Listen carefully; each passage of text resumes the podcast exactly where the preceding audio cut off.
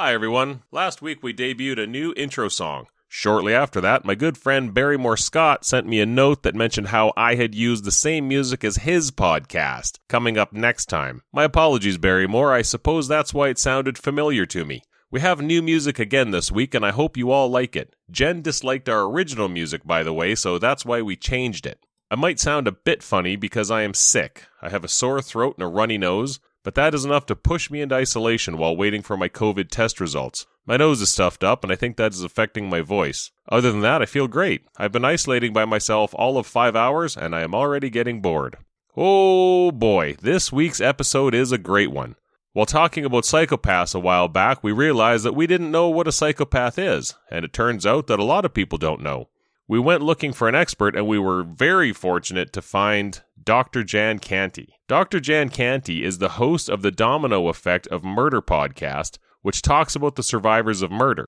She is the author of the book, A Life Divided, her memoir where she shares the story of the murder and dismemberment of her husband, Doctor Al Canty, in nineteen eighty-five, by a man who was a psychopath. Jan is also a clinical psychologist who earned her P H D before her husband's death. She is an amazing woman with some fantastic insight on the subject. I hope you enjoy this episode. If you do, please help us spread the word by rating and subscribing to the podcast. You can also follow us on Facebook and check us out on loose and conversational dot com. We're all in this together and we could really use your support. Now, let's play that new music. Welcome to the Loose and Conversational podcast.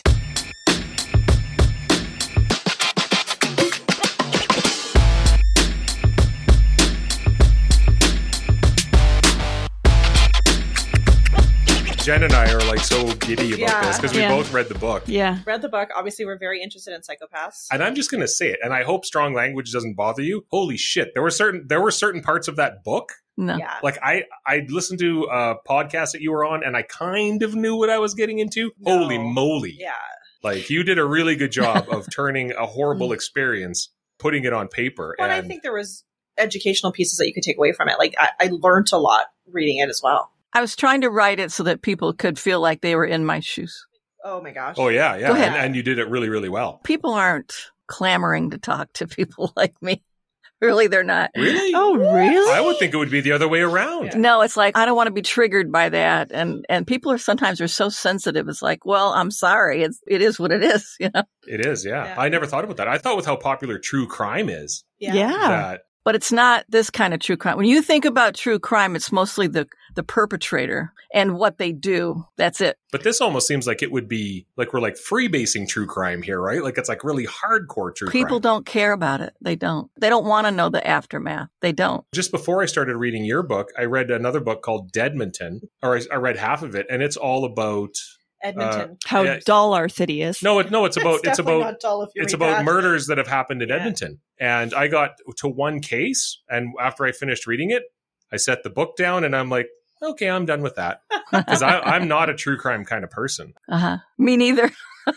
Ordinarily, yeah, normally. Oh, that's interesting. So, do you listen to a lot of true crime, Jen? Now I do. I didn't. I didn't for many, many years. But a lot of it turns me off, especially if they make humor out of it. Wow. Oh, of course. Yeah. Yeah. That's actually, that's a really good point. Do you feel that true crime takes advantage of victims? Yes. If they give them any thought. It does. Yeah. So what, what is the fascination with it for people like me? Well, if you look at the research, here I go again. I, I hate to sound like a no, nerd. No, no, like no, a no, nerd. Just, no, just but, keep talking. But uh, if you look at the research on who is drawn to true crime, what it shows again and again is ordinarily the sweet spot of true crime audiences are females between the ages of about twenty-eight to fifty. Yep. And the research that's been done on it has shown that it's because many of them want to get in the mind of the perpetrator and the situation so that they can be safe. Interesting. interesting. So they could be safe. That's interesting. It's interesting because I've got one sister who I've, so I've got, well, I've got a lot of sisters, but anyways. Feel free to talk into the mic there, Jen. I am. I don't know why it's okay. not connecting. Turn I can hear you, Jen. Thank you.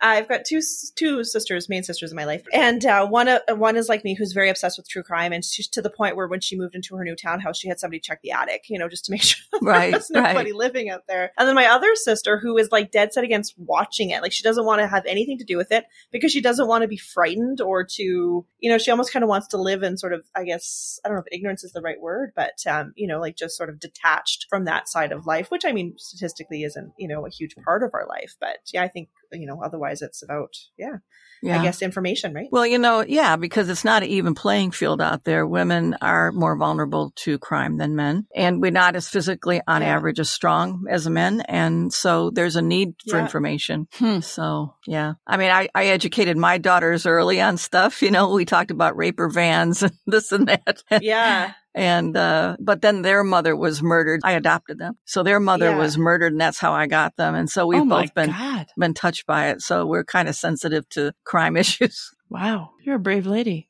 Well, you know, what doesn't kill you makes you stronger. Makes you stronger. And, yeah. uh, you know, I, I'll, I'll get into this later, but I have real reasons to be strong, and mm-hmm. not everybody mm-hmm. copes the same. No, that's true. How old were your daughters but, when you adopted them? I don't think yeah. you said in the book. They were four and a half and almost six. And they were in foster care. They had real sketchy information. And how old are they now? They're um, twenty-nine and thirty-two. My babies are wow. grown. They're way taller than me. And I'm a grandma now. In fact, I just got done babysitting yeah. my granddaughter oh, this, okay. uh, a couple hours ago. She just had brain surgery, so she has to be oh. handled delicately. Oh, wow. She had oh. brain stem surgery in uh, December and again in January. Wow. So it's kind of a lot, you know. So I What's give my daughter a break from? once in a while. Uh, she was born with it, and uh, she kept getting sicker and sicker, and she wasn't being diagnosed. And she started stumbling, and she was lethargic. Oh, and my, finally, my daughter just took her to the best children's hospital in our area, and they did an M R I and diagnosed her on the spot. This was late the day before Thanksgiving, and it was so serious they called the surgeon on Thanksgiving oh. morning to do the surgery. Oh my wow. God! And then she had complications, and we went back in January, but she's doing better. But my daughter's a good mom. What's her name? Elise. What's your granddaughter's my name? My baby. Her name is Adeline, but we call her Addie. She's cute as a button. Of course, doesn't that sound typical? But she is. Yeah, she is. You're a grandma, yeah. That's okay. That's okay. I would expect nothing less. So David and I took a, not to change the subject, but I guess we'll get into it here. But uh, David and I took a psycho, what was it? What was it? I don't know. It's some online psychop- psychopathy test. So I guess, first of all, how accurate do you think they are? Depends on which one and how honest you are as you approach it. Well, David scored ninety-four percent. So yeah, I think I, he was and I, I traditionally score really high in these. And I also score really low in empathy tests. Ah. So that's how we started talking about this in the first place, was what it meant if you were a psychopath. And then, to be honest, we sort of went around the room. It was on a podcast. We were talking about it. We don't even know what a psychopath is.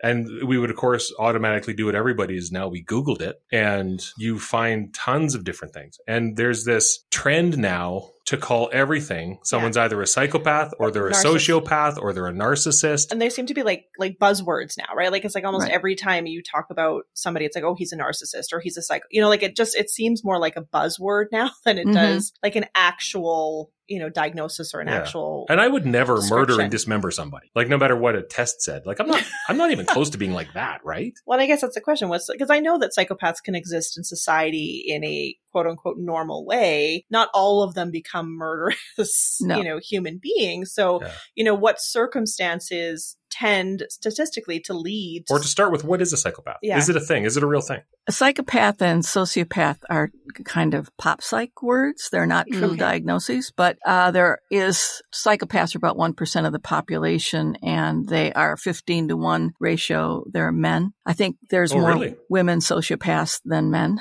Not all of them are violent. That's true. About yeah. fifty percent of violent crime um, is committed by so- psychopaths, and about thirty-five percent of the general prison population is psychopathic. Is that, sorry, I don't mean to cut you off. Go ahead. And I'll say that ten thousand times in this podcast. It, is the prison population higher in psychopaths? Because, especially in the United States, prison people in prison are more likely to be tested to see if they're psychopaths. Oh, no, I think it's no? because of what their behavior they is that gets them there. Okay. So they've been caught, and so yes. they're in jail and, now. In fact, if you look at psychopaths and sociopaths, generally speaking, as they age, they don't tend to end up in good places. They end up divorced, or they end up incarcerated. They end up alone. They end up miserable. Running hotels. I was going to say, that's three. That's that's three words describe David. No, there. One of them. To get back to your earlier point, David, about yeah. I couldn't kill anybody, I personally think everybody's capable of, of murder. I literally just said that. She Under did. the right circumstances, she in absolutely the right did. like relationship, I think everybody's capable I of do. It. If anybody yeah. harmed my children when they were little, if they were, if their lives were in danger and I had the capability to handle it, I would have. I'm like a mother lion when but it comes to my daughters. What if you don't have children? Nobody's going to harm them. I think anybody's capable. If it's your life or somebody else's, somebody's in your oh, bedroom at two a.m. and they don't belong that's there. Self-defense. Yeah. Yeah. Like uh, that's, that's There's right. usually somebody in my bedroom at two a.m. though.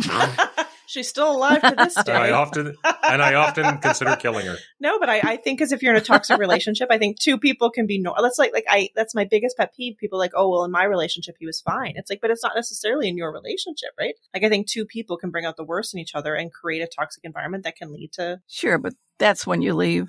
Instead of killing us. Yes.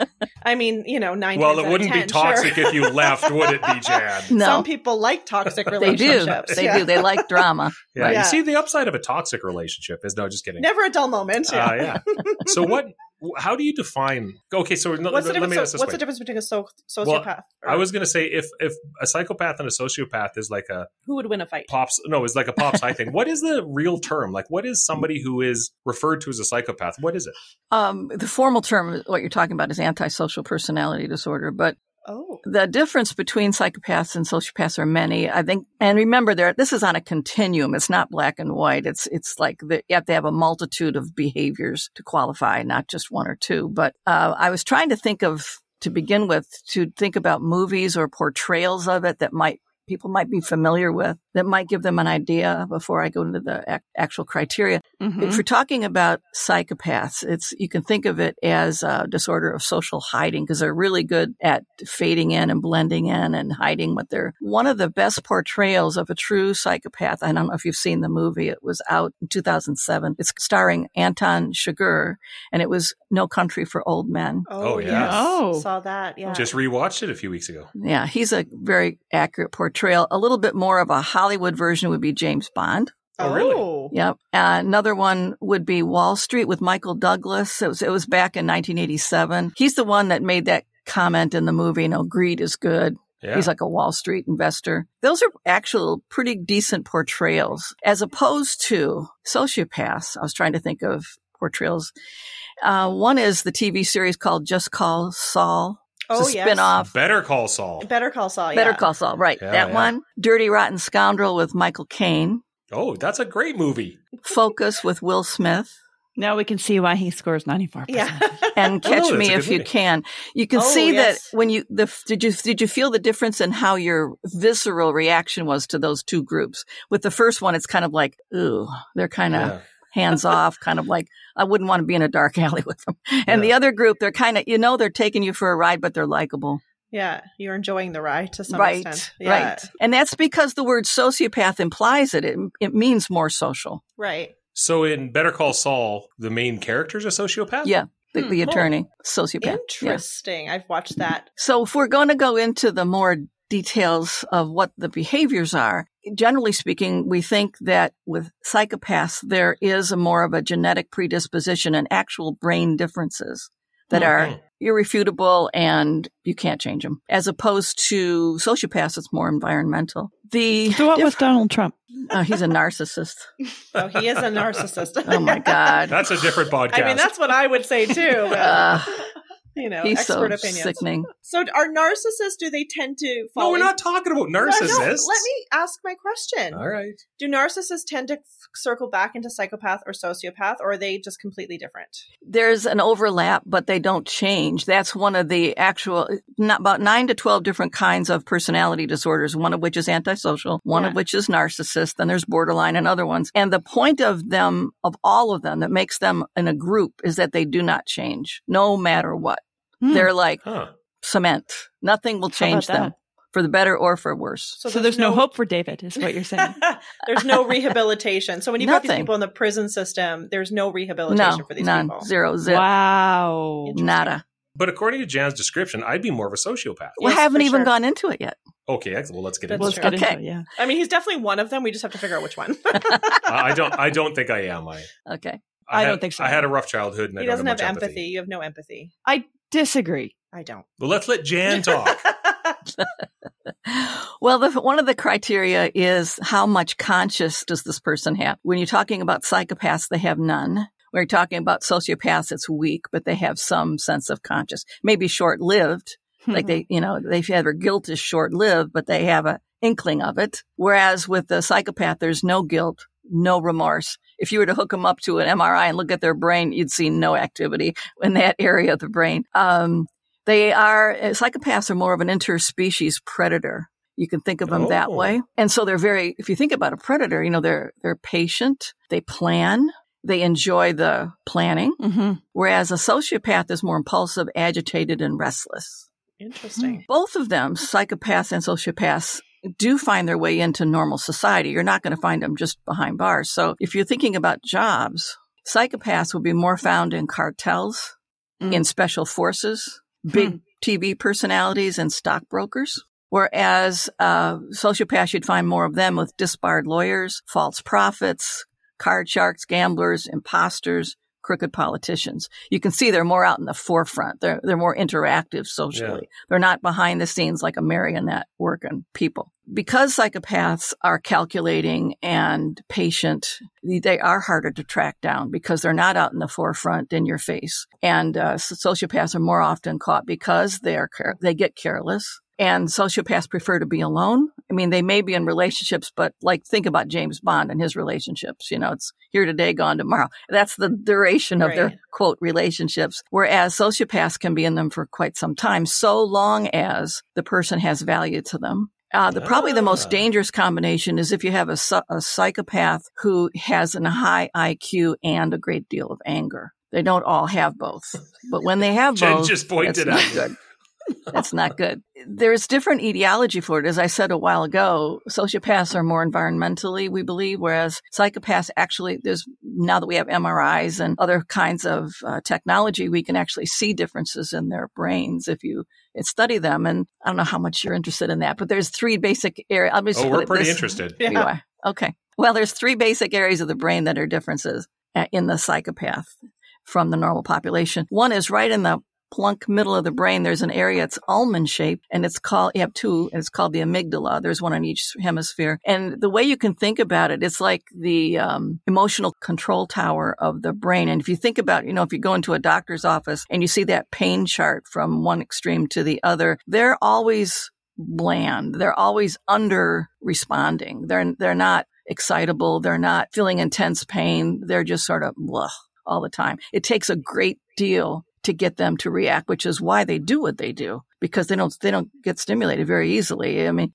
they'll might get off on murder, but not watching a movie because huh. that's too boring. If you hook them up and a normal person up to an electric shock with a timer and a countdown, and you tell the person, okay, in eight seconds, you're going to get shocked, in six seconds, four seconds, two seconds, the person in the normal brain, and you can see this with the M R I, will start to respond, and they might get sweaty. Their heart rate goes up because they know they're going to get shocked, and they do. Whereas the psychopath ha- has no reaction whatsoever. Can a psychopath pass, pass a lie detector test? Like, are they able to? Absolutely. They can hate. That's exactly why they're useless. Interesting. That's why hmm. they can't be held yep. up in a court of law. That's right. Really? Because they have, because the whole purpose behind lie detector tests is it's based on the galvanic skin response of sweat. Yeah. Right. People and, and their blood heart pressure. Rate. Yeah. Yeah. And it doesn't react. They don't react. And some people even know to circumvent it by taking drugs or drinking before they get hooked up. And that lowers yeah. their reactivity as well. That's a good tip. never mind. You never know. You might need that.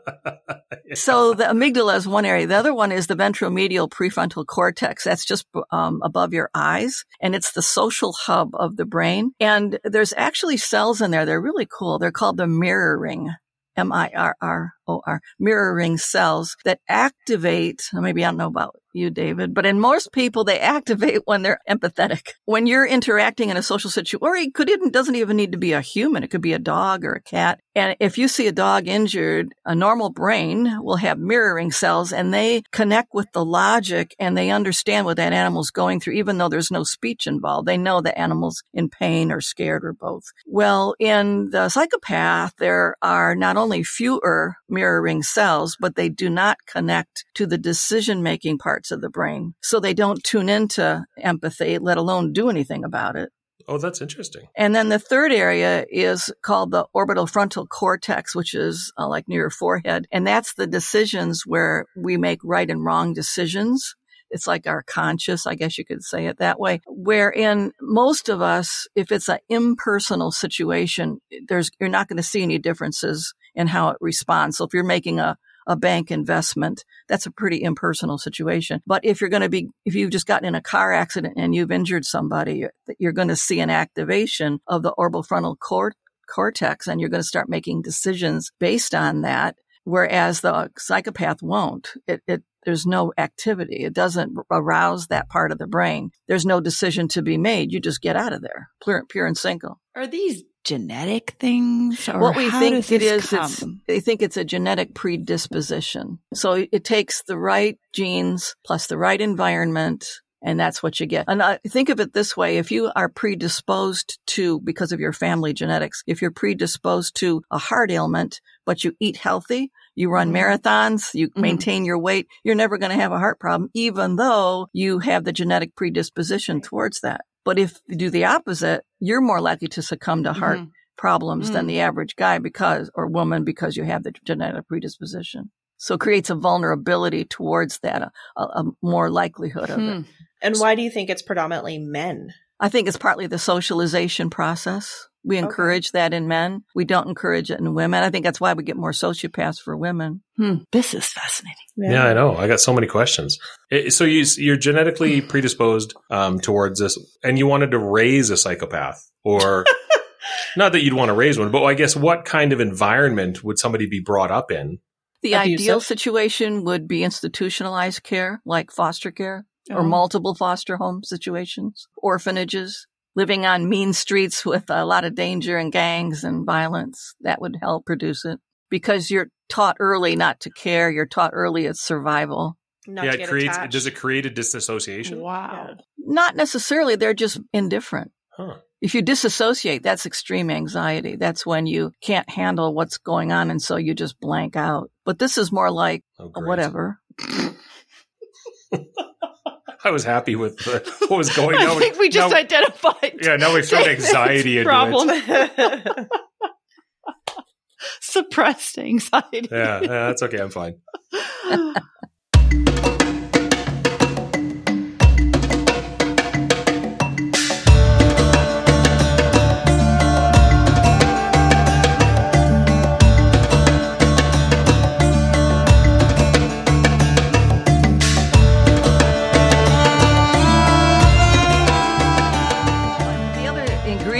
To get back to their developmental risk factors, if you have a child who has been over disciplined, they're very, whoever the parents might be or foster parents might be, they're very uh, critical, very harsh, disciplinarians, abusive. That is a factor, as well as the other extreme where the kids do whatever they want and go in and out and, and mouth off to anybody that they want to mouth off to, especially if that same child was has witnessed violence, extreme violence. Like the Night Stalker, for example, was raised where he saw his brother-in-law murder his wife at a young age, wow. and that made a big impact on him. Yeah, huge impact. I did a series of readings uh, back-to-back one summer on serial murderers, and I wanted to find out what is the common denominator in their histories. And I read about five books. And what I found that I thought, well, this is like Bundy and, and some of the yeah. other ones. What I found that was a common denominator that I don't read much about, but it was in the books of their histories, is they all were faced with a big lie growing up. In Bundy's case, for example, he was not certain who his mother was.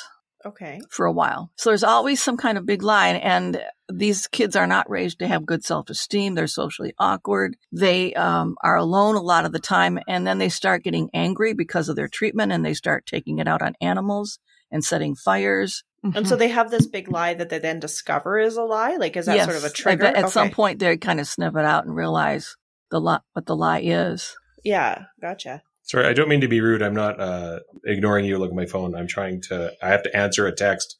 I've been wondering where our server is. And then I just realized I got a text. When do you need your next round of drinks? I said okay. four twenty. Yeah. From ten minutes ago. Well, not me. Oh, all right. Not me. You don't deliver to Squim, right? Uh, no. I could, I could ask. do, do, do you have... We have no international flights. We can't uh, get over okay. there. Yeah. we, no, we, we do to the States. There's the internet. Yeah, we can it'll take a while. Yeah. Yeah. How far? Yeah, how far are you? How far are you from Vancouver? Yeah, yeah. Pretty far. Yeah. Okay. Well then.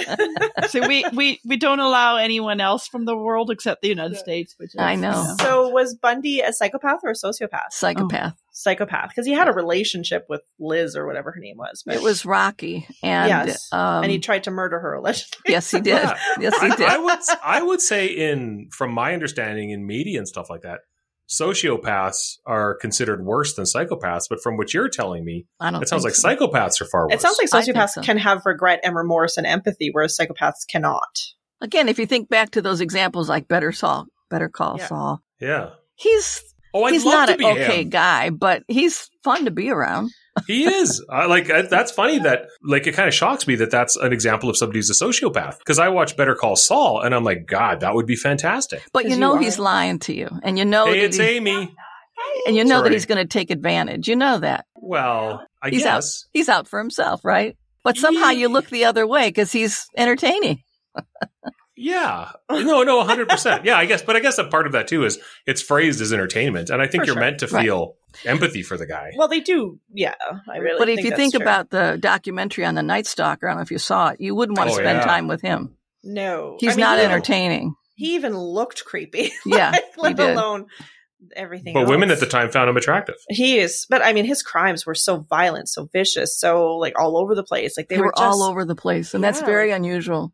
Yeah, like he had no real... No preference. No preference. There were crimes of opportunity, so... Yeah, fair. Well, but... and he was a serial killer. Yeah. Yes. So is there a tendency for serial killers to be psychopaths, sociopaths? I guess they'd probably be psychopaths, right? They would be more psychopathic, right. And would they all be psychopaths? No. Like, if you were a serial killer, oh, it no, wouldn't be. You wouldn't automatically No, because be you one. could have somebody who's extremely psychotic. The F B I refers to them as disorganized murderers. Oh, yeah. Like there was one guy that used to, he they finally caught him, but in his mind, it was in the summertime, and he went down this street. And if the door was unlocked, that was a sign he needed to go in and murder them.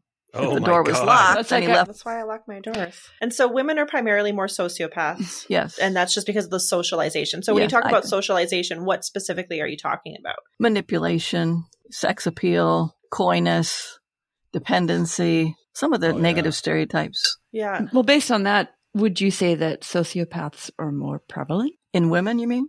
In our society. Yes, I do. Especially for By women. How much do you think? Probably double. Wow. And I think it's increasing. I do.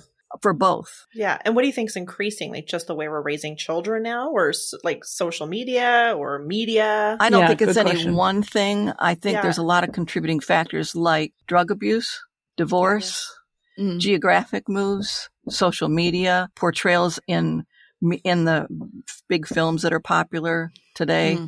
I, guess I mean, it is we're not looking at Laurel and Hardy as our... as the people that they should emulate, you know. Uh, if you look at some of the games that kids have in video games, it's disturbing. That's oh, yeah. And a lot of parents don't even know. They don't look into it. I have, I have a theory. It's not, uh, not maybe not a theory, but a belief. I don't know. And when you hear this, you're going to be shocked that I, I don't actually have a degree in anything here. I'm just making this up. But, I'm sitting down. Uh, yeah. For yeah. the record, Jen, ninety percent of what he says is bullshit. So, well, that, this oh, I don't know if this is, to be honest. This is just what I think, Jen. I think that we live in a world that our brains aren't designed for us to cope with. You know, we're running on one hundred thousand year old operating systems that we need that, an upgrade. Is that well, what yeah, saying? maybe, maybe. And, and I think that as times have changed, you know, we've kind of changed, but change is coming so fast now that every time a generation comes out, the, the generation, you know, like Jen's arguably a younger generation than Kylie and I are. And it's not arguable. It's fact, but sure. No, you try to pretend you're the same generation as us. I know, us. but I'm not. Okay, good. Oh, you admit it. You admit it. Yeah, so she's a millennial. We're yeah. Generation X. My daughter's Generation Z. And it is difficult, even with that narrow age difference, it's different. It's difficult for us to relate to each other. And But we're all having to cope with all the same things. And especially in the past year, uh, we've had to cope with this pandemic. We've had to start having, like we're doing right now, we're having, which is great because we can actually do this with you. But instead of talking in person with people, we're doing it through a screen. And I think that that's one of the things that leads to people well, more not being able to cope anymore. I mean, because I think even teenagers, even like, I mean, you just don't connect the same way, right? Like it is all computer, it's FaceTime, it's social media. It's well, and not- there's stress attached to everything and we don't know how yeah. to handle it. So take that, Jen. Well, you know, there's this, there is some evidence coming out that the brains of kids today who are like seven, eight, nine years of age are developing more in, in different ways than they were in previous generations to cope with all of these electronic changes. Okay, I have an in a, eight-year-old. In a positive way or in a negative way? In a positive way. In a positive way. Really? Oh, really? Yeah, that they're able to do more in the way of, of shifting between two tasks than we were, than I was coming up. Because they have multiple screens on. They're watching T V and looking at their phone. There's so much stimulation that they're able to disconnect and, re- and connect to a different topic almost seamlessly, where that's very tough, tough to do if you've not been raised with it. Very interesting. The other point to think about, though, is that what other developmental research shows is that older people looking at younger people tend to um, minimize the differences, and younger kids looking at older people tend to maximize the differences. And there's a disconnect that way. I, I get that all the time. But, I, you know, when I have traveled internationally to some pretty remote places, I got to say there, and then maybe this is my age speaking, but I find it so nice to be unplugged when I've oh, been in absolutely. places oh, without absolutely. any electricity yes. for, for days and weeks on end. And you don't have a clue what's going on in the world. And after a while, you don't care. I don't even know the, if I've ever really done that. You need to. You absolutely need no, to. No, well, yes and no. Yes and no, because I love camping. And I go to a place here in Alberta where there absolutely is no coverage. You know, when I when I go camping with my partner where there's no coverage, I'm like, okay, but at least once a day, I have to. That's your anxiety. But no, but it's also the hotel, and it's it's res- certain amounts of responsibility. We live lives that you have to be plugged in to live your life, and if not, you're kind of being negligent. But so do you I have would, to? Lo- no, yeah, yeah. I, I mean, you know, yeah. You say right now, do you have to? But it's July, and the hotel loses power, and you can't get a hold of me, right? And and I'm gone for four days. It's like when that. Well, guy, what's Ron here for? But no, but it's that that M L A. Remember, so our we had a scandal over the holidays where a bunch of our M L As left the country when they weren't supposed to. Mm-hmm. And I remember that one guy, like they called everybody and said, you need to yeah, come home. The one because, guy who disconnected in Mexico. Yeah, the guy who was in Mexico, nobody could get a hold of. People and were going to send out a search party because they literally couldn't get yeah, a hold of the guy. Yeah, yeah. They're, they're like, maybe he's killed himself at one point, right? Crazy. And that's the that's the insanity that we get to. So as much as I like disconnecting, yeah, the world is in certain, you know, I guess of but certain occupations. But what's wrong with just maybe saying, I'm going to be gone for three days. I will be unreachable because over I, these three days. I do. And I do say that. Yeah. But it's this like thing. It's this like it's this neural pathway in your head that says there's there might, and it's not even there is, there might be an email. I remember once I went camping uh, and I was away from the hotel for three days, just three days, and we hadn't had our brand standards audit yet. And I came back a day early because I couldn't take the tension of potentially an auditor showing up at the hotel and me not being there. Yeah. Like it's just this. But this, that's you saying you don't trust the rest of no, us. No, no, no, it's not. It's no. This, and I was trying to tell myself, no, because that's when I'd assume it and everything was fine. And I knew everything. I knew consciously everything was good. So maybe you're not a sociopath? Is that what you're saying? Well, I don't think I am. No, I think you Okay, are. let's get into that. What is David? Well, no, okay. Just okay, before, well, before just, you say on. that, until ten minutes ago, you thought I was a psychopath. Let's get Jen to diagnose. I've changed my diagnosis to sociopath. Um, okay, all, okay. Well, with all be, my expertise. Here's what we could do. Here's what we could do. The two of you. Yeah. Explain to our guest why you think I have some kind of neural, some sort of disorder. Because I think you don't. I don't. Because I think you self-admittedly don't have a lot of empathy. I don't.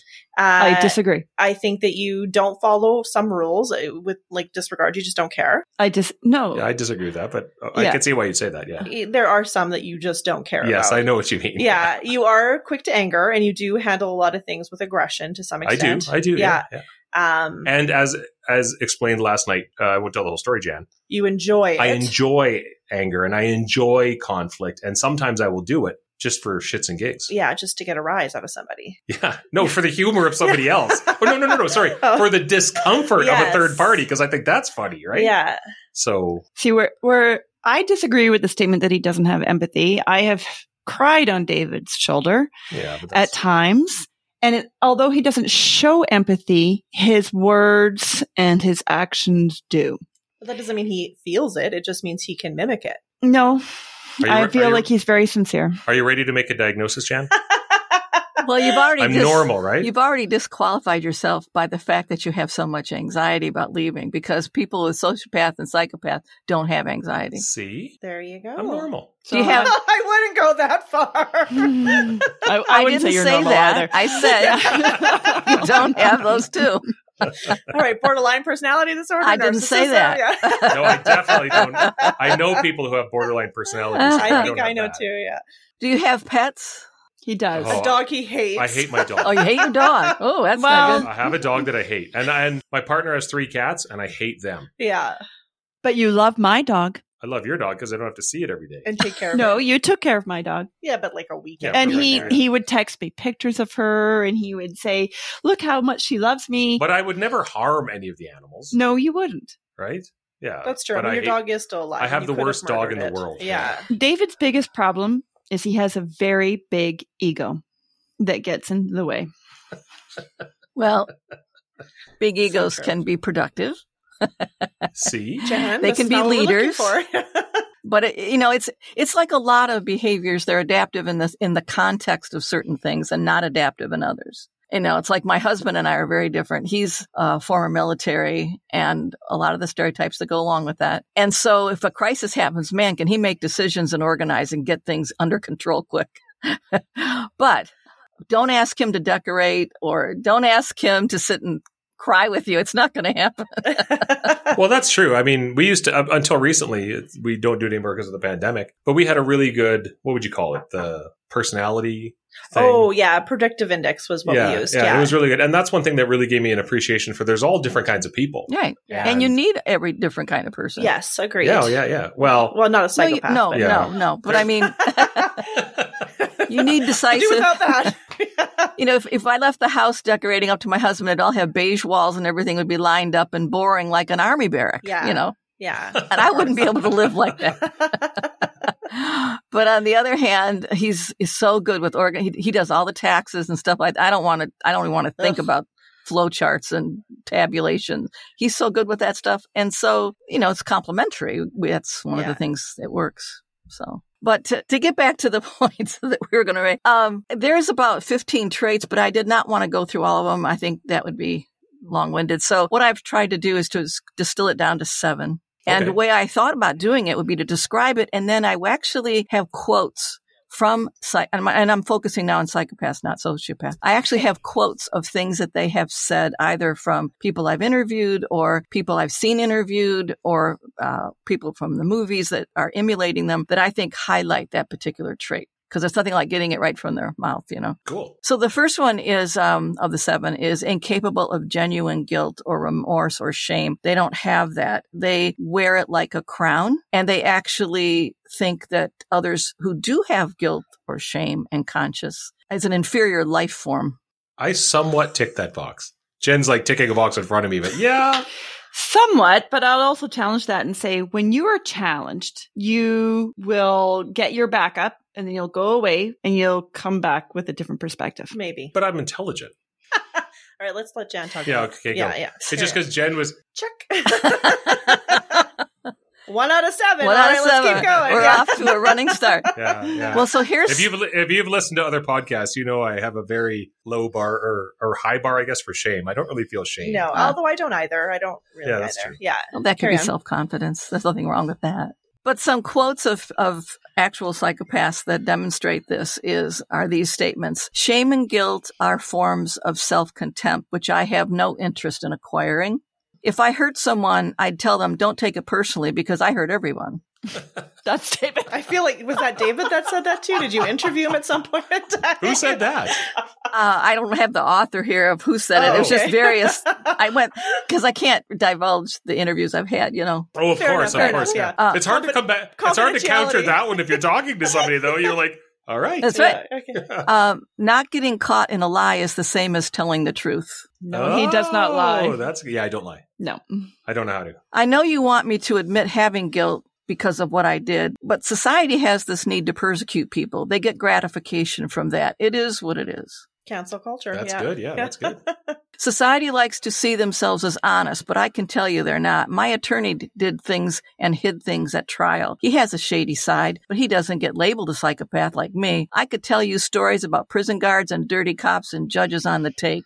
Another one just said, I feel neutral most of the time. That's getting back to that amygdala thing about the faces, right. you know, in the mm-hmm. doctor's office. Gotcha. So okay. getting back, to, I also told you I was going to talk about John Carl Fry, the one who yeah. murdered my husband. And an example of him not demonstrating any guilt or conscience is that after he buried the identifiable body parts of my husband, he went grocery shopping and then uh, gave himself uh, a reward of going off to a tourist destination for the weekend to celebrate. Wow. wow. That's how much it bothered him. I remember in your book, there's a part about that where they say uh, somebody was, one of the police were questioning them. Why did you go grocery shopping? Yeah. We're like, well, because we needed groceries. Yeah. Yeah. yeah that right. was crazy. Although I, I do love, because it's like when I watch Dateline, it's like that seems to be their alibi almost. So it's like, well, he was totally fine afterwards when he went here or went there. Right. And it's like, but I, I people can separate and disassociate enough to, you know, act. Yeah. If we have time, I have to go through these traits. Normal. That's one thing I want to ask really quickly. If Jan has any input is, is the constant diet that a lot of people are on with, uh, true crime, with Dateline, with all the stuff, is it educating people to be better? No. I don't think no, so. No, it does not. No. Oh, it's not? No,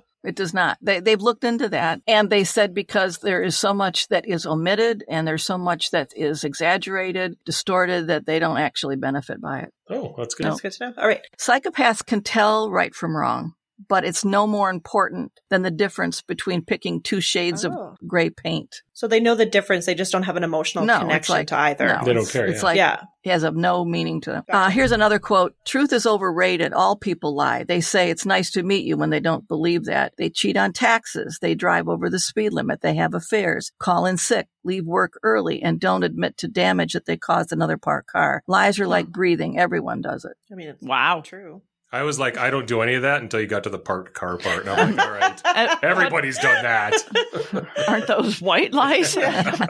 Those ones are acceptable. Yeah. Well, they, you'll notice that they frequently like to normalize their behaviors. Like, I'm no different than you. You're no different yeah. than me. Yeah. Gotcha. Yeah, that's true. So that's the guilt and shame piece. Yeah. It's just of no relevance to them. It's, well, it's the big deal. Truth, lies, it's all the same. And if you, if you huh. truly believe that, you, why would you have a conscience or feel guilt? Yeah, that's well, true. That's yeah. true. Yeah. A second way that psychopaths differ is that they are some social chameleons. They're manipulative and they tell you what you want to hear. The way they think is they have a basic filter that they filter information through in terms of people, activities, and whatnot as uh, winner versus loser, powerful versus weak, us versus them, or me versus you. They have very black and white thinking, either or. They don't think in terms of shades of gray. And so as a result of their being a social chameleon, their behavior is very context specific. So how they're going to behave in a court of law is going to be very different, very different than how they might behave on the job, or how they behave on the job is going to be very different than how they're going to be with their cronies. Mm-hmm. Mm. This context dependent behaviors, think about a chameleon. They have a finely tuned radar for vulnerability. I've had uh, interviews with, there was this one guy that I interviewed that was getting out of prison for homicide. And I was asking him, I, I knew he was also narcissistic, so I was trying to appeal to that to pick his brain. And I said, you know, I, I want to know more about this. So I said, tell me, if you were on a bus and you were with a bunch of strangers, could you pick out the ones that you could use them or, or harm them? And then he said, absolutely. Within one hundred percent. Within a couple minutes, I could do that. He said, it's mm-hmm. like a barcode on their forehead. Mm-hmm. Interesting. He should write a book. Did he? Yeah. Did he give some detail as to how? Yeah. He said um, the way they look at you, their body posture, the stammering that they might do, their refusal to have boundaries that are appropriate. Like, I, I didn't give you permission to sit with me would be a boundary setting. Hmm. thing. And women are not taught that. Women are, are taught to be nice. We're not taught to set boundaries. And, and uh, he had, you know, he was, he murdered some woman, and I asked him about it, and he said, well, she left her door open. Like, Jesus Christ. You know. I mean, we're always asking for it. Let's be real right, here. But right. So if you think about their chameleon-like behavior, the way they interact with everybody is from the context of the situation. And we've all done it to some degree. I mean, for example, if you think about your behavior on a first date, if you think about your behavior in a job interview, perhaps a police interrogation, if you've ever been in the hot seat, there's ways that we do impression management, but this is their baseline. This is what they do all the time. So that it's always about what's in this for me and how do I play it? Even if it's a live-in situation, it doesn't so matter. So there's always an angle to it. Yeah. The analogy I've used is that a psychopath is like a flame lily. I do a lot of gardening. A flame lily is this fuchsia-colored plant, and it's very pretty. It looks harmless, but the flame lily is so toxic, it has been used to commit murder. Here's something that someone said, uh, one of the psychopaths said, people tell me I'm a chameleon, but isn't that just another way of saying I'm very adaptive? Interesting. An easy way to read people is to ask them if they need help, because that tells you right there what they need, how confident they are. That also helps them see you as a decent person. So wait a minute. If somebody asks for help, that means they're not confident or they are confident? You ask them if they need help. And if they say yes, that tells you what their needs are and how confident oh, they are. Oh, gotcha. Gotcha. And that also helps them see you as a decent person. Another person said, I'm like a film director. I enjoy manipulating people's emotions and they willingly comply. I can tell you what you're thinking, but I can't feel what you're feeling. You're making being a psychopath sound like... I know, there's some of this that I identify with. Well, and some of it is almost like, God, I wish I could do this. Oh, I, I mean, I think everybody's a chameleon to some extent in their relationships, yes. But I, I don't do it with an angle in mind, right? Like, I'm not trying to get something out of you by, you know, mm. being different, I guess. Yeah, but don't you a little bit wish that you could? Of course. There's a there's a pretty old theory in sociology. It's called social exchange theory. I, I think it makes sense. And it basically says every relationship, there's a reward and a, a payment. You aren't in a relationship mm. of any kind unless there is that there. You've got to get something out of a relationship if you're in it. Why would you be there? Even if it's a friendship, a, a neighbor, it doesn't matter. That people aren't just doormats, you know? Yeah. They get something that's, from it. Yeah, yeah. Yeah, that's true. And I and I think that one of the things that keeps me out of a lot of relationships is I don't need anything. And the one that keeps him in his relationship right now yeah, is, is a place. Yeah. No. Better no. delete that part. Yeah. Yeah. That, that, that, people listen to this, Kylie. There was this one man, I actually saw his interview on uh, YouTube, and I thought it was very well done. And he said, I think of relationships as math equations. They're just transactions.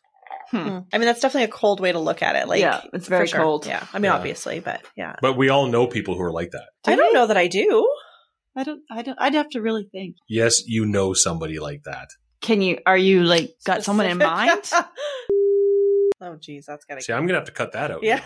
Sorry. But what was the comment that you said? Sorry. That every relationship Which, is about getting something from somebody. I mean, but yeah, sure. Yeah. But it's also about Maybe. give and take in most situations. Yeah. Another one said, I don't have real relationships. It takes effort to appear normal. Some days they'll find out you aren't real anyway. If I do have someone in my life, it's because it's beneficial to me. But even then, it's oh, a lot wow. of work. I rehearse lines. I remind myself to say things like, I love you or thanks, kind of like wow. reading a big script. That's good advice. No. God, I should start rehearsing lines. That was cold. Yeah. That was definitely cold. Yeah.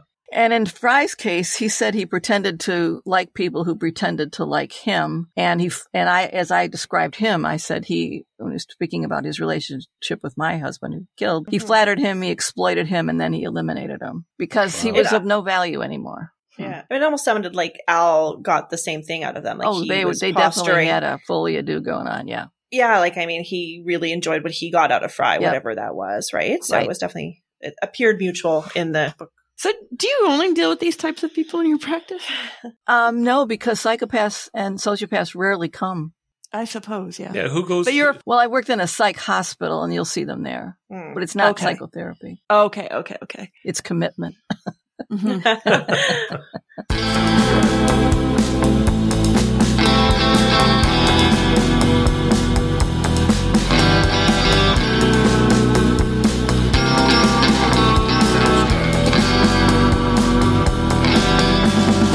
All right, number three. Uh, number three, failure to obey basic laws and rules and little or no fear of being arrested, dying, being exposed to who they are, and so on. Another way of thinking about it is they don't see clouds, only silver linings.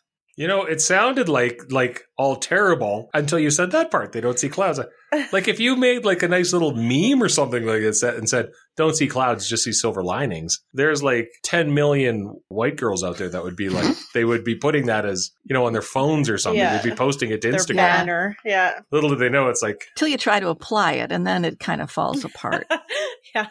In the movie, The Old Country for Old Men, No Country for Old Men, Anton Chigurh says, as he's about to kill a guy, let me ask you something. If the rule you followed brought you to this, of what use was the rule? Hmm. That's how yeah. much disdain they have for laws and so on, rules. Another person said, not being able to connect with others is an advantage because I stay detached. If I'm detached, I can better see how to use the situation to benefit me. I'm just more aware than most people. It's an advantage. Wow. Worrying and fear belong to the weak. You ever see a lion worry? No. That's another thing that could be on a picture on Instagram. Yeah. Totally. Like a hundred percent. Yeah. I just, I'm just immune to the socialization process is what it is. When it comes to Fry, John Fry, he had a long arrest record. He always felt a step ahead of the police. Uh, even after being arrested, while he carried many identifications in his wallet, he told his accomplice, no body, no heat. Even after being incarcerated, he escaped. He was not worried about the additional offense. And after he was convicted for first-degree premeditated murder, serving a life sentence without a chance of parole, he looked at it as being a star in in prison behind bars because others fell into line. Because if you are wow. serving a life sentence and you have no chance of parole, what's the drawback of killing somebody else? What's the what's another life sentence going to do? Oh, one hundred percent. Yeah, yeah. yeah. I think that's why we don't do it in Canada. He could swagger around and do what he wanted. Yeah. yeah. In Canada, we, we had a, a murder, I guess, ten years ago in Edmonton, a mass murder. And the guy who did it was an idiot. Like, it's like he almost like he wanted to get caught. It's the hub, uh, the hub, oh, yeah, whatever. Hub. And uh, he got life uh, with no chance of parole for forty years, and he was in his twenties. So basically, he's going to spend his life in jail, but he has a chance when he's in his sixties to get out of jail. And that was the the most serious uh, sentence given in Canada since we eliminated the death penalty. And I think that's one of the reasons why in Canada, which which just sickens us, right? Like it sickens yeah. us that we have people who commit these horrible crimes and generally get between fifteen and twenty-five years yeah, guaranteed behind bars. Mm-hmm. But I think that's one of the reasons is because it at least have something they can hold out in front of them. Whether it works or not, I have no idea. Yeah. Do they uh, frequently in Canada have a good time? Uh, I mean, do they have offer them reduced sentence for good behavior? Is that con- like if it yeah, says absolutely, fifteen absolutely. years, does it mean fifteen years? Yeah, I- in, in terms of first and second degree murder, the penalty for first degree murder in Canada is no is uh, life imprisonment, no chance of parole for twenty-five years, and second degree is no chance of parole for fifteen years. And yeah, you don't have a chance. Like the, yeah. there, you have to spend fifteen or twenty-five years because that doesn't mean you're going to get out at that time. That's your first chance right. to apply yeah. for parole. So good behavior will give you a fight for parole at the fifteen yeah. or at the twenty-five yeah. year mark, but it will not give you less of yeah. a sentence. So there's less discretion with judges what they can hand over. That's the law. They're going to get that. I don't think it's like it is in some parts of the United States. I don't think our judges use a lot of discretion. They generally stick to the law, the guidelines. The well, law. and the guidelines the and the sentencing law, guidelines yeah. and things mm-hmm. like that. And I find it interesting with John Fry because he was so like no body, no crime, essentially. But then the the house was left with like all and he told of, so many people. Yeah. And he told so many people. It's like this guy obviously wasn't organized. No, I mean, he was high he when was, he did it too. That, he was high. That doesn't yes. help. And his did he have a yeah. high I Q or low I Q? Would you say? I'd was say slightly above average. It so was, he was eh? smart. Jeez. So he was a smart guy. I mean, he thought things out. I think I, I don't. I don't think he planned no. to do what he did. I it sound like it. And it's fun. It's interesting. And I don't know how if it's uncomfortable for you to talk about any of this kind of things. But it does sound like Al did have a little bit of intent. He had an idea. Intent. I mean, it's, well, like it sounded well, like he knew that something might happen that night. He was trying to because that you talk about that in the book. Yeah. Where it's almost like he's like he said goodbye to you and he apologized mm-hmm. and said he loved you. He came he, back he in. seemed to tie up a few loose ends, and he then went yeah. there to say he had no money, right? Yeah. I mean, but which... John Fry didn't. Like John Fry just got you know you hear there's no money and he shoved him and things like that. Yeah. But he put things together tripped pretty. Over the stool. Yeah. yeah, yeah, tripped over the stool. Yeah, yeah. I love that you had a picture of the stool yeah. in, in the book, and I was like tripping over a stool would be frustrating, but for some reason when I saw the picture of the stool, I was like, I can see it. Yeah, he would have been yeah, enraged that, too. Yeah, that fucking stool. Yeah. But uh, but then he put things together pretty quick after that. Yeah, right? He was expecting it. I think Fry Al. Uh, oh, Fry. oh, you, oh. yeah, well, was maybe both. It. I mean, I I mean, yeah. I think I'll, there's a lot of questions I will never have answered completely. But what I think probably happened was that he ran out of Al ran out of money and went there anyway, thinking he could talk himself out of it or somehow weasel out of it, and uh, pushed him, and he overstepped his bounds, and he wasn't going to have it. Fry wasn't going to take it. Well, and I guess even like the long side too is like even if Al had somehow gotten Fry to say, okay, that's fine, he still had to go home to you and sort of at some point face the reality that was there, right? Uh, you'd think. Yeah. yeah. So there's a part of me that will that often wonders, you know, did he intend to have himself killed? I don't know. Yeah. I have no yeah. idea. No. Alrighty, back to the traits. So number yeah. four, history of disrupted relationships. Um, they, it's like if you've been in an elevator with a group of people you do not know, you've you've gathered in that elevator for a sim- simple purpose, which is to go from one floor to another. And you might converse, you might nod to one another, and then after the door opens and you reach the destination, you disperse without looking back. And that's how they approach relationships. They uh, have said things like, "I don't worry, people will see through me," because that's a given. I exist on the fringe. It's like everyone else is on the other side of this big window pane, and that gives me a chance to observe them, to evaluate them. I use that to outsmart them, you know, teachers and bosses, but only if it's worth my time. We learn to use a mask of likability, but even that's work. We take our cues from others. Without it, things are just flat. We don't have an emotional attachment. We have intentional attachment. Hmm. I have to work at not being blunt, at not being honest. When I'm in a relationship... I, I get that. I was going to say, do you work at not being blunt? No, but I understand how somebody would have to. When I'm in a relationship, I have to keep a mental checklist of things that I should do, like remind myself to get their opinion on something or make sure that I ask if they're not feeling well, if they seem to be laying down and not looking well. And it's work. It's like maintaining a complex building. I need to refer to a mental manual to remember it all. It doesn't come naturally. Growing up, I just assumed no one trusted anyone and that no one really bonded to any person or any animal. It was then a shock to realize that they actually do. I began to see that I had this disconnect, this difference from normal people. I don't tolerate people treating me like I treat them. I'm a hypocrite. That's blunt.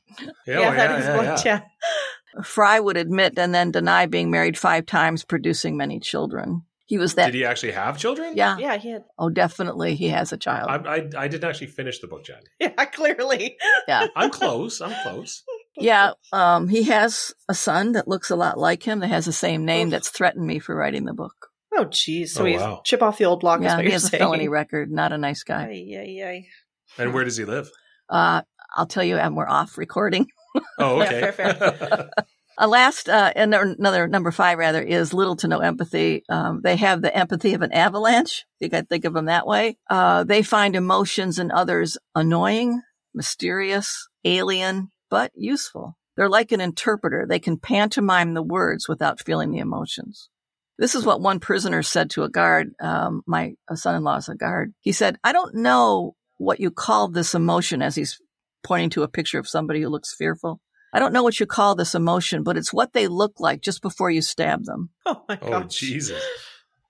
"Sometimes I feel bad, but not bad enough to stop doing what I want to do. When someone tells me that they're afraid of failing or afraid of dying or afraid of screwing up, it's sort of like saying they're afraid of being the color blue. It just baffles me. I don't know what they mean." Hopefully that guy's in prison. uh, upon his conviction, Fry said, "Throughout this trial, I've been portrayed as a cold individual. I have regrets about the way things happened. I regret Doctor Canty and her family. Anytime an individual's memory is sold, it's a shame to humanity." I'm not sure what that means. "My main regret is to Dawn Spence. She was subjected to jail and possibly prison. Anyways, I ask for mercy, not for myself, but for Miss Spence." That's yeah, just that. B S, the whole thing. Do you think Dawn had other issues? Yes. Like, was she? Yes. Yeah. Okay. Yes. Yeah. Did, did she have issues beyond being a drug addict? Yes. And having a bad upbringing? Yes. Borderline, I think. Borderline, yeah. So you can't obviously oh, yeah. diagnose her, but yeah. Because, mm. I mean, she did clearly seemed to lack empathy. Like, she seemed to have some of these traits, but I, I don't know that all of them. And granted, all I know is from the book. I but. don't think she, I never saw her as a particularly violent person. Yeah. But she was more sociopathic. One just seemed to distance, maybe. Like, distance, lacked empathy, like...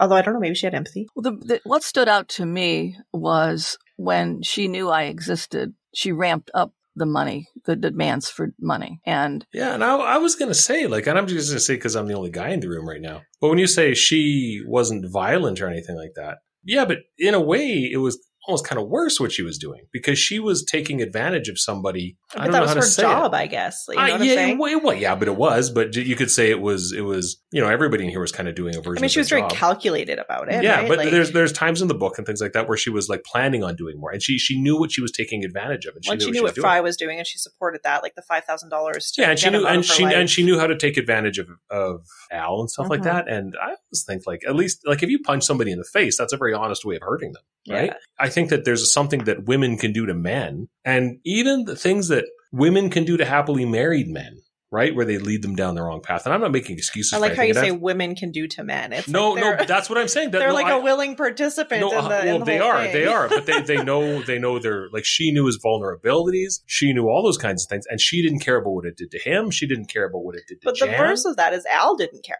I mean, Al made those choices but consistently I don't know that, but... to show up, to give money. You know what I'm saying? Like, I, and I think maybe, and I obviously am speaking just based on what I read, but I mean, he obviously wanted to save this girl and had that complex that he was sort of playing playing into to some extent. But she right? wasn't capable of being saved. She created well, this no, whole but... act where knowing that that's what she was doing. And I don't think that that's. But I don't think he really wanted to save her. He I, just I guess on one... wanted to pander to it. I don't know. Jan, you're the expert here. Yeah. I guess John hurt him physically, right? Right. And in a very, obviously, catastrophic way. Yes. But she hurt him. She gave him a thousand cuts in a way that, you know, she knew what she was doing. What I'm saying is, is I don't think she's any less culpable for what happened than no, he is. I would agree. And in some ways... Like, because if there was no Dawn, there was no, this never would have happened, right? Right. But if Al hadn't made the choices, it never would fair have enough, happened. Fair right? enough. Fair like, enough. Yeah, absolutely. Fair enough. Anyways. Sorry. Right. We've taken over. Yeah. yeah.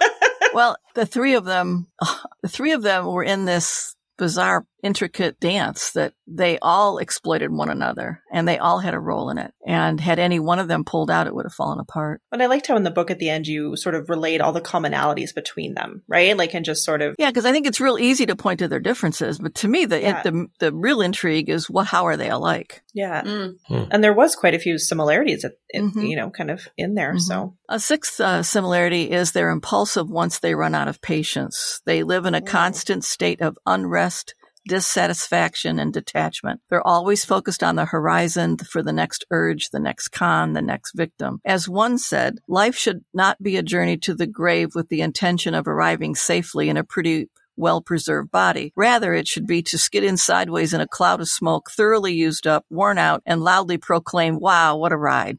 Okay, hang on, everybody. Number one, I think everybody thinks like that. Number two, so I think everybody th- should think like that.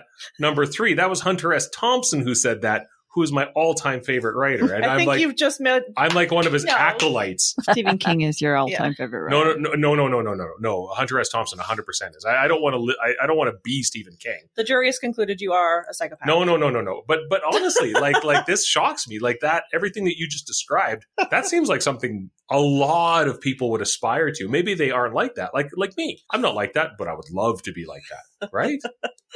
No, no. Jan, you're the expert.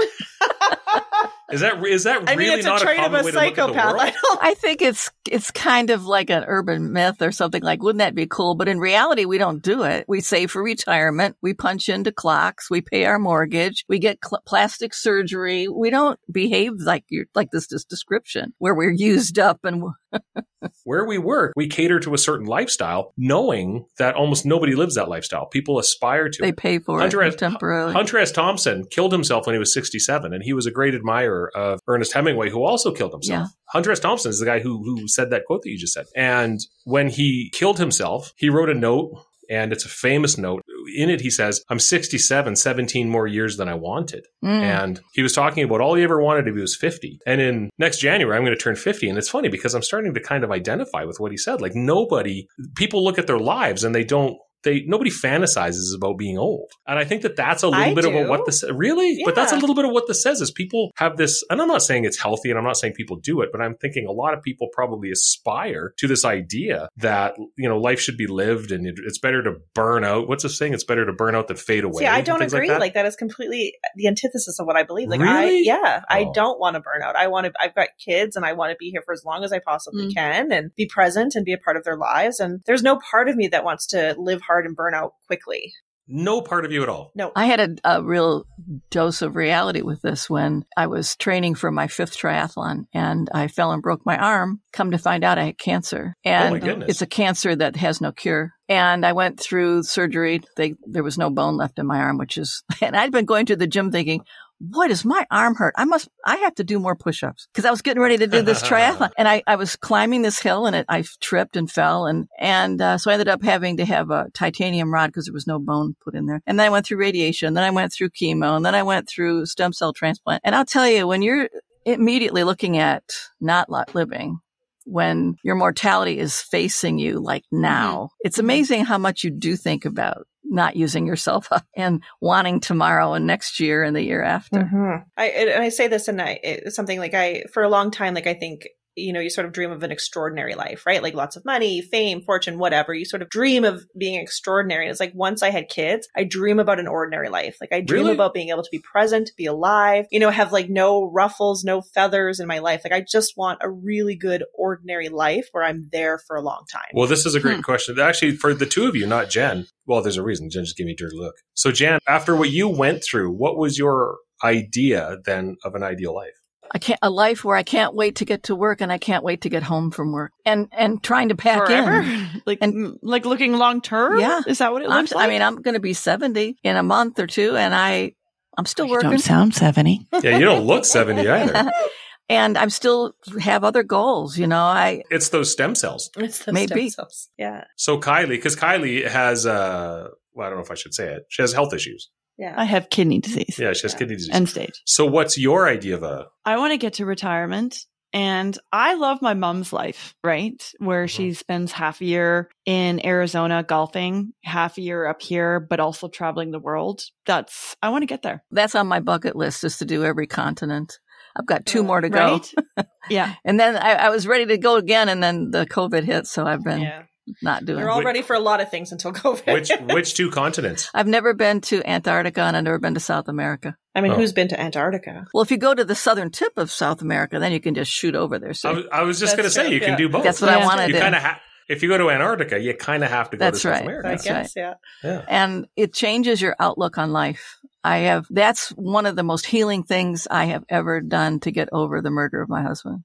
Was to travel internationally. Because yeah, when I, I went imagine. to places where people had nothing, I'm talking mm-hmm. about no clean water, no paved roads, no plumbing, mm-hmm. no electricity, nothing, not even basic human rights. Boy, does it put it in perspective. No, I For bet. Sure. I bet. You think, hmm. I don't have it so bad. Really? So David definitely identifies with trait number... That was six, wasn't six. it? Six. Oh, yes. Five?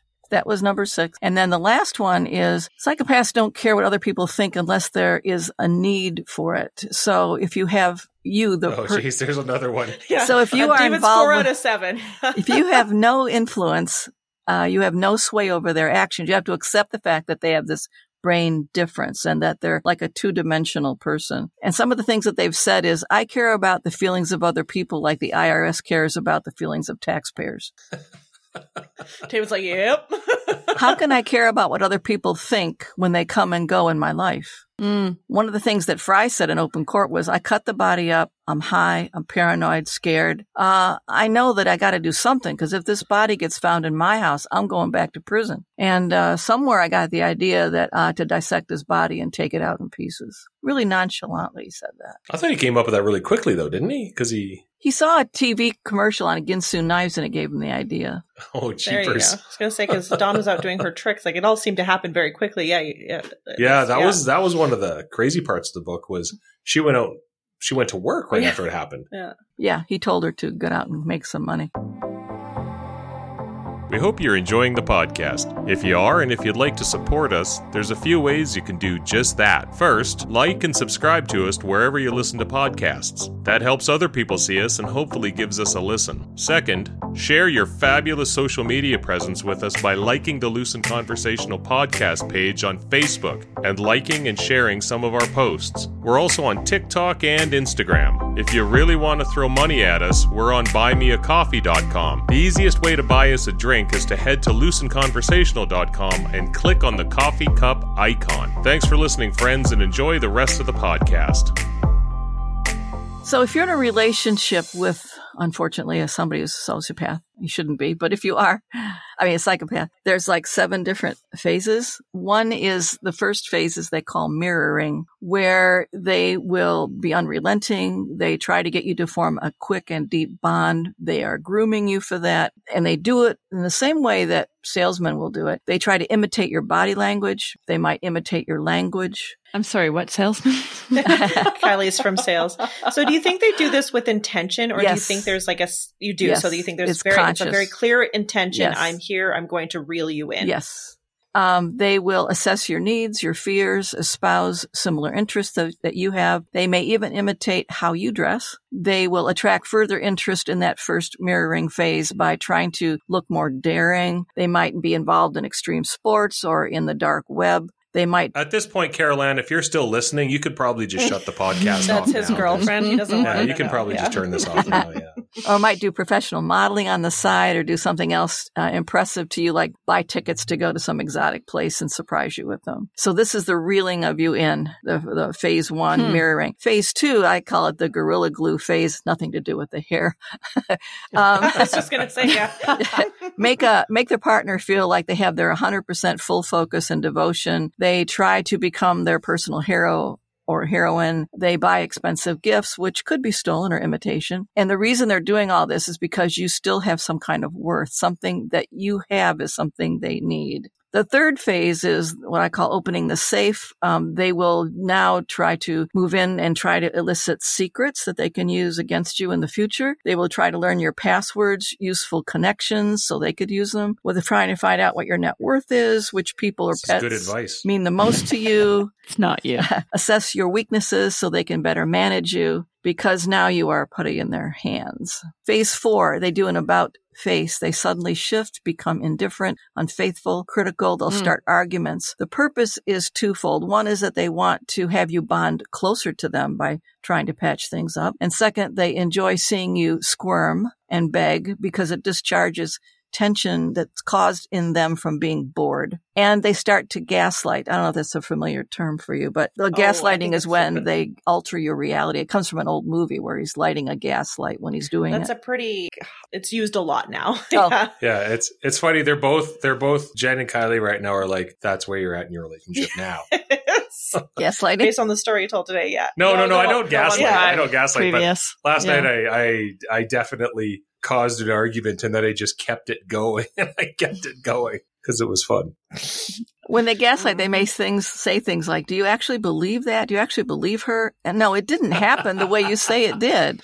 What's wrong? Mm-hmm. You know, okay. Yeah. To all get right, the person right. to question. Next qu- Next phase. That's phase five, uh, phase um, four. I feel like we all do that on some level, though. Gaslighting's intentional, though. Oh, it's intentional. Okay. Uh, it's planned out, yeah. And phase five yeah, yeah. is the calm after the storm. So they um, will try to rebuild it. They A roller coaster starts, um, yeah. and it depends on the usefulness. Again, if, if the person has no value to them, they'll be gone. But if there's still some usefulness to that being there, they will stay. Um, he has none. If the person has none of the relationship value left, they will abruptly leave coldly without looking back. Again, like that elevator analogy, they just leave. Phase six is entrapment. If there is still value in keeping the other person around, it ends in entrapment. This could be through impregnating the person. They hold a secret over their head, like saying, I know you faked your transcript to get your job, or your sister doesn't know you had an affair with her husband when they were engaged. Maybe the victim is wealthy or has powerful connections, which give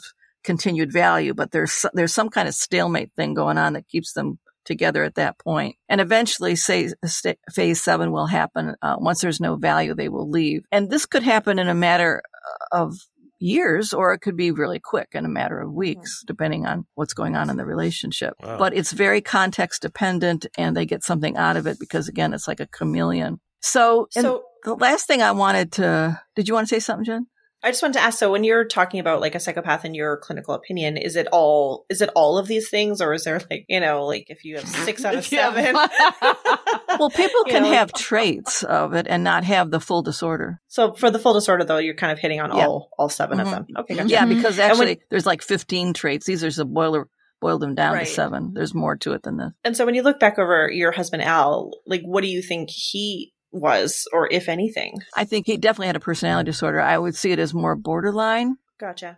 Um, with some narcissism in there. And it, it was somewhat balanced as long as I, you know, was, I mean, I was eighteen years younger than him. I wasn't college educated. And that yeah, was a balance. As long as you fed the beast. Yeah. But once I, I not only got a P H D, but I went two years beyond that and got a postdoctoral fellowship, which he didn't have. He didn't like that. Yeah, because yeah. he was really encouraging and supportive of yeah, you getting very, all very up, up, up to, to a that point, point, up to right? a point, yeah, yeah. And then he so. flipped on me that way, and I was so surprised because he'd been my greatest champion. I mean, it had not been for him, I don't think I've ever go- gone to college. Really, nobody ever encouraged me to go. Oh, you would have gone to college. I don't, you don't think you would have no. if it wasn't for him? I didn't know anybody who had been to oh, college. I, yeah. There's no way. There's no way. Look how I think the the fact that you went so far along. I loved it because I hated school. When I was in high school, I hated school, hated it. I wanted to quit. But you liked college when you started. I loved going it. There. It was so different. Yeah. It, but I didn't know that, you know. Yeah, she wouldn't have gone necessarily. No. That's interesting. Yeah. I mean, to me, high school was babysitting. It was like spitwad fights and boring. And I'm like, why am I here? I'm not learning anything. Nobody's doing their homework. Nobody's serious about this. Why am I here? This is a waste of my time. Hmm. Well, it's interesting that he really encouraged you and supported you and sort of that fed his ego, but it was like to a point. And then, you know, like what was the plan? You know, like it was just, he really encouraged you to do it up to a point, I guess, right? Right. So what was the through my game, master's but... degree, he was very encouraging. Yeah, yeah. We we could do a whole other podcast about that, though, because I think that all relationships, and maybe this is because of something we just talked about, but where, when you said like a lot of relationships are transactional. Right? Right. Like, and I, I really do think that. I think a lot of people go into a relationship needing something mm-hmm. to get something from someone. And where relationships become difficult is when, you know, you've each given the other person what they needed. And it's like, okay, now what? Okay, right? But David, you're the first person to say that relationships are about needing to belong. I, I guess the best answer to that would be some people need to belong. And that's something where people will come together. I'm sure there's people who don't. Like, just because I have a belief about a relationship, probably there's a huge number of people who'd be like, no, that's crazy. This is what I want, or this is what I want. And even in my life, because I was married for, I mean, you guys know this, but Jan doesn't know this. I was married for twenty-four years. And then my marriage ended. And my ex and I remain, we're still good friends. We still have a daughter that we raised who's seventeen. And the interesting thing is my uh, new partner, she struggles with that because I don't think she understands. She, Which I warned you about. I don't think she understands how a relationship can, because my, my wife and I were together for almost thirty years in terms of like dating. We met in high school and things like that. I don't think she understands how somebody can be in your life for that long. And then you reach a point where neither one of you is capable of making you happy. So I think that even with you and Al, he didn't handle it well, but I think there's something very natural about, and and in the book, you yourself said that you were preparing to leave for, for a potential end of the right, relationship. Because it was just right? dead. But that wasn't, yeah, I was insane. Yeah, and, and that sometimes was, that's how yeah. relationships work, right? right? Yeah. Like, well, you know, human beings are together for an extraordinary long time compared to a lot of other animals in the animal kingdom. And when oh, people yeah, change, yeah. it changes the dynamics. And I changed. Yeah, I wasn't yeah, a needy, sure. uh, naive person who yeah. who wanted to be taken care of and who, who needed somebody to show me the ropes. And once that changed and I kind of got traction, he didn't know how to handle it. Do you think the difference in your ages contributed to that? Yeah, I do. What was the difference? Sorry. eighteen, eighteen years. years. He was eighteen years older. Yeah, yeah. yeah.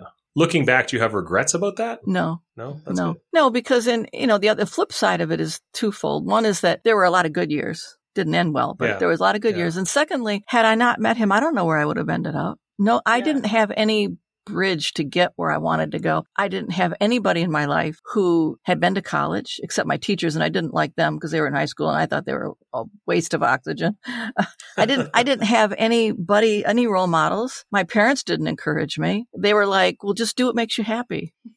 That's all they would, that's the biggest advice they'd give me. And do it honestly, but do what makes you happy. And they didn't go to college. Mm. We were from a very, and it was a different time. This is, you know, back in the sixties, women didn't go to college. I was discouraged from going to college by people. They would say, do you realize you're taking up, especially when I got to the doctoral program, do you realize you're taking up the space of a male student? Are you just looking wow. for a husband? I'm like, geez, no. You're like, no, I've got one. Yeah, yeah exactly. You're like, yeah, fuck you. That's crazy. You know, and they would say women that went, they were going to college or were trying to get their M R S degree. That was the standing joke. And I got tired of that. It was like, can't I just be my own person and do this for my own benefit?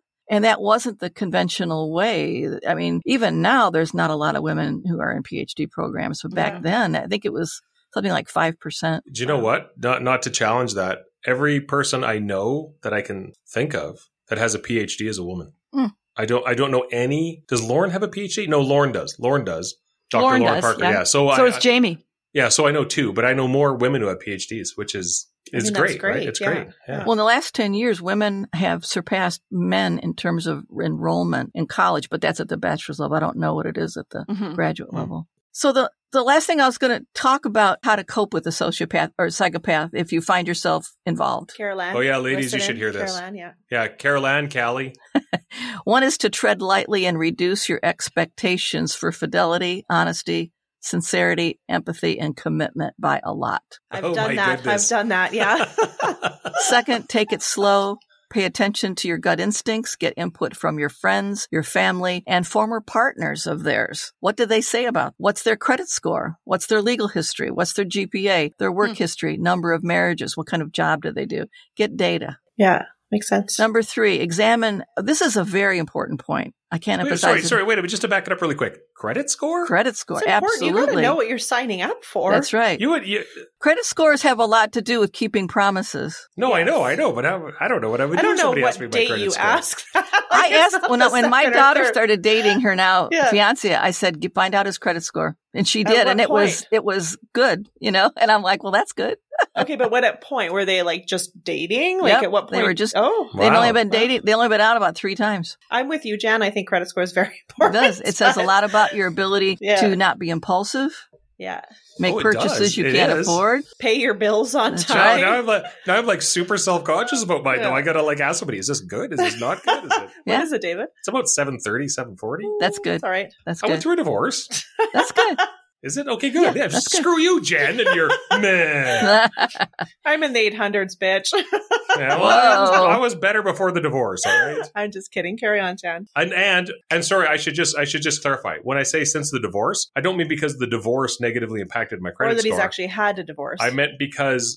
Well, I'm almost divorced. I meant because since I got divorced, I didn't understand all the stuff you had to do to maintain a credit score. Gotcha. And bad things happened. And I was like, oh, so I had to catch up. Okay. Right. I'm not blaming the divorce for Disclaimer. it. Disclaimer. All right. Carry on, Jen. The third factor, which I think is extremely important and one that everybody needs to write down, is this. Examine your own level of truth and trust, because that's your default. What I mean by that is everybody has a different level of trust. Everybody has a different level of, of belief. And we tend to project that onto other people. So if you are, an, for example, an overly trusting person, you're going to see other people as very trustworthy. Everybody, because you're trustworthy. Oh, yeah.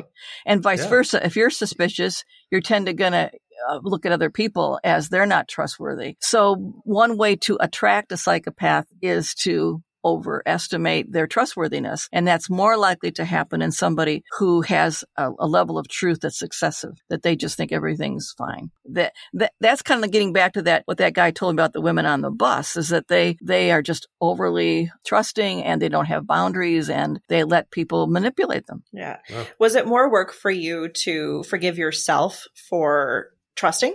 Yes.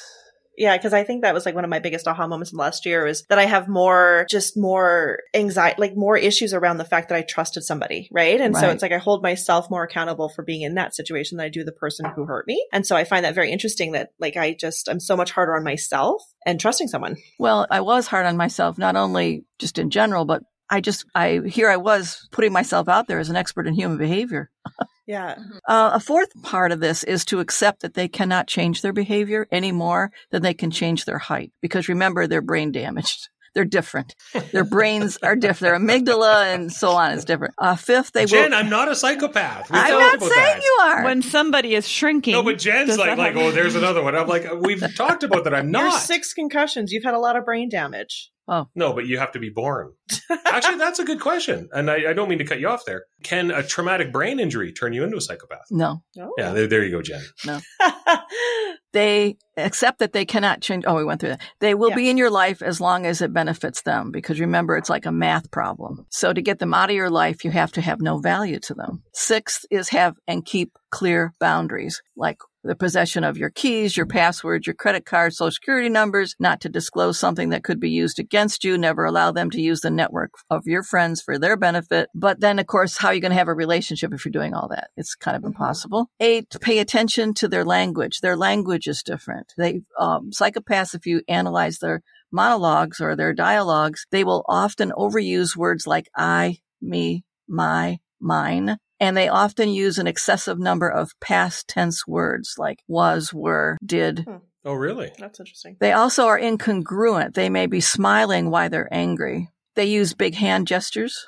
They make many more references to basic needs like sleep, food, and money instead of things like animals, health problems, and family. They will use more extreme adjectives such as furious or exhausted or loser instead of annoyed, fatigued, or struggling. Kylie might be a psychopath. Why? Because you use big hand gestures and you, you do all that stuff. Yeah, she didn't hit any of the other things, though. Oh, okay, well. Carry on, Jen. And they don't mention feeling fearful or worried and anxious a lot of the time or at, at any other time. And last, pay attention to what your body tells you. Do you, when you're around them, do you have uh, increased heart rate, hairs stand up on the back of your neck? Do you feel like you like you have to be hyper alert. Do you have difficulty sleeping? If those things are happening, you should probably run.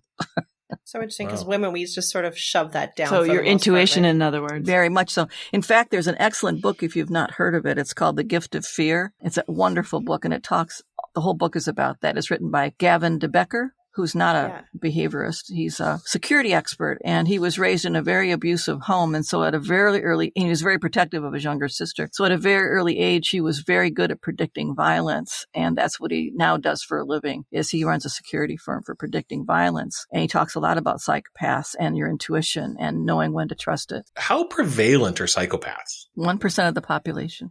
One percent, so not very. Sociopaths. To me, that's a lot as well. Yeah, but but when Isn't you think one percent a lot, I was going to say if you think one percent, that's that's like how many people are know, like like traumatically affected by COVID, and look what's happened. I guess, but out of ten people, you might run into one, right? Like, I but mean, in but in a hotel this size, when we're uh, normally up and running, that's one or two. Yeah, I right. So if you think every yeah, that's a yeah. lot. Yeah, every organization this size has one or two. So this is actually something that is pretty common, mm-hmm. right? Yes, everybody knows has been an, has been.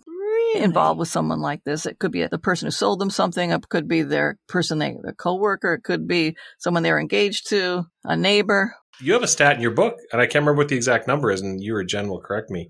How many people you have interacted with who've murdered somebody? Oh, no, I said the average person walks by a murderer about thirty-six times in their lifetime. Yeah, yeah that's, that's crazy. crazy. Like, you don't think about this stuff, yeah. right? Whoa. Until you, yeah. yeah. Well, you do after... it's impacted yeah, you. After it's I guess you do, you so yeah, closely, yeah. yeah. I didn't used to. We're not all you, Jan. All right. Well, I guess last words, anybody, before we wrap up, because we're at... Uh... I feel like we're just scratching the surface oh, here. Oh, one hundred percent. But, uh, one hundred percent. Um, thanks for your time. You're I welcome. Would say, come on up to Edmonton. We got a place for you to stay. Uh, or stay where Never you are been and there. Patch you in. Yeah. No, you don't want to come down. No, no. no, no I, don't, I hate to We'll turn meet you in backwards. Arizona. Yeah, we want to meet them. No, we can. You know, I'd love Arizona. to meet you. I would it, love to meet her. But if you ever decide to come to Canada, specifically Alberta, we have this area called the Canadian Rocky Mountains. It's yeah. absolutely beautiful. Or we'll meet you We'll in meet you there. Yeah. Is that where they have see. the train rides through there? We do have train rides. Yeah. Yeah. Through Rocky. Yeah, yeah I Rocky. love Actually, travel we, by train. Any yeah. last words for you there, David? No, I know that there's going to be a lot of criticism of me when this is over, and I just want to point out that at the early on in the podcast, it was uh, I share no traits with a psychopath. Well, I think I think Jane Jan has you know reiterated that you're not a psychopath. So there yeah, is that. one hundred percent, yeah, but I wouldn't know. say one hundred percent, but at least yeah, I'm not. I'm clearly not. not. I, I'm a, I think I'm a pretty well-adjusted guy. You, Jen? Me, yeah. No, no, no. What are your oh, last words? Uh, no, just I appreciate your time, and yeah, that's all. Yeah, Jen, this was fantastic. Yeah. This is this is hands down so far. I think the best podcast we've mm-hmm. done. Yeah, it's it's fascinating, and yeah. like I said, yeah. I feel and like we're just how, scratching the surface. Here's how amazing you were, Jen. Here's, here's how amazing this was. What was the discussion we had mm, two hours ago? Kylie, with Kylie was never going to join a podcast. Yeah, because Kylie was on our first two podcasts, and she we said, "Are you going to come back on again?" She's like, "No, no I'm never going to be on your podcast again."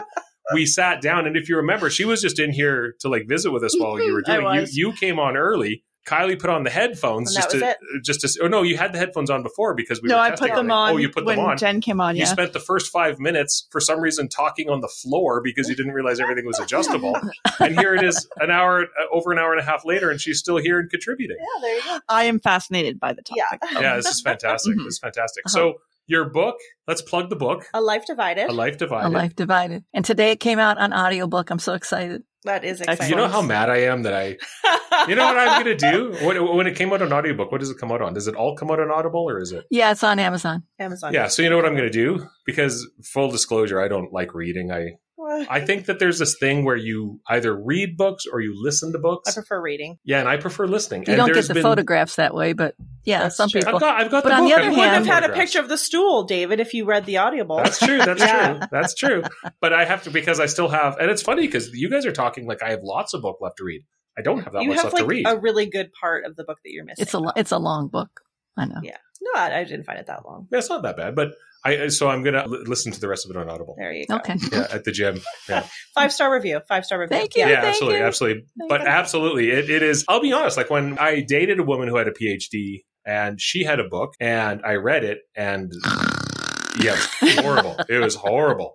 So when you, you we saw you had a book, I was like, oh, let's get the book. We'll when read I got it in the mail, it's like heavy and big. I'm like, oh, for fuck's sake. Yeah. It was delightful. Oh, and not just delightful. I don't know if delightful is a word, but oh my God. The, like everybody listening, get the book or listen to the audiobook just for the part where you identify the body. No, the whole thing was good. And no, the whole thing was yeah. good. But the part where you identify the body, I can't. I can't wait to read it. Like, I couldn't. I was beside myself. I yeah. was beside my. You did such a good job. And the part where you detail seeing the injuries and things like that, I have no idea how you did that, yeah. Jack. Yeah, and, and just to add to that, both Jan and David are, are fairly well-read people. So when they give this kind of uh, um, accolades to it, yeah. it's it's a pretty it, true story. The book true is story. worth reading just for that, because I, as I was reading it, I thought that if you were somebody who had been like a little distance from it, great. But the fact that you were his wife and you were so emotionally invested in it and you were still able to write it, that was amazing. It was amazing stuff. It's one of those things you don't forget, you know? oh, yeah. Yeah. But I've, there, I've had a lot of things as happen in my life try. that I can't forget. I could mm-hmm. never I could never put pen to paper and come up with that. Mm-hmm. Well, thank you. Well, thank you. Thank you. And thanks for everybody for listening. Jan actually left because she had to go to the bathroom. So but thank happens. you very much for this time. This was yes. absolutely fantastic. Thank you. Thank you. Thank you. I, I think you were the most interesting person we've talked to. And uh, this was great. Well, this thank is- you for having me. Thanks for keeping it loose with us. Please like and subscribe to our podcast. Check out new episodes weekly and read our blog on loose and conversational dot com. Finally, like and follow us on Facebook. I would love to have something from you in my inbox.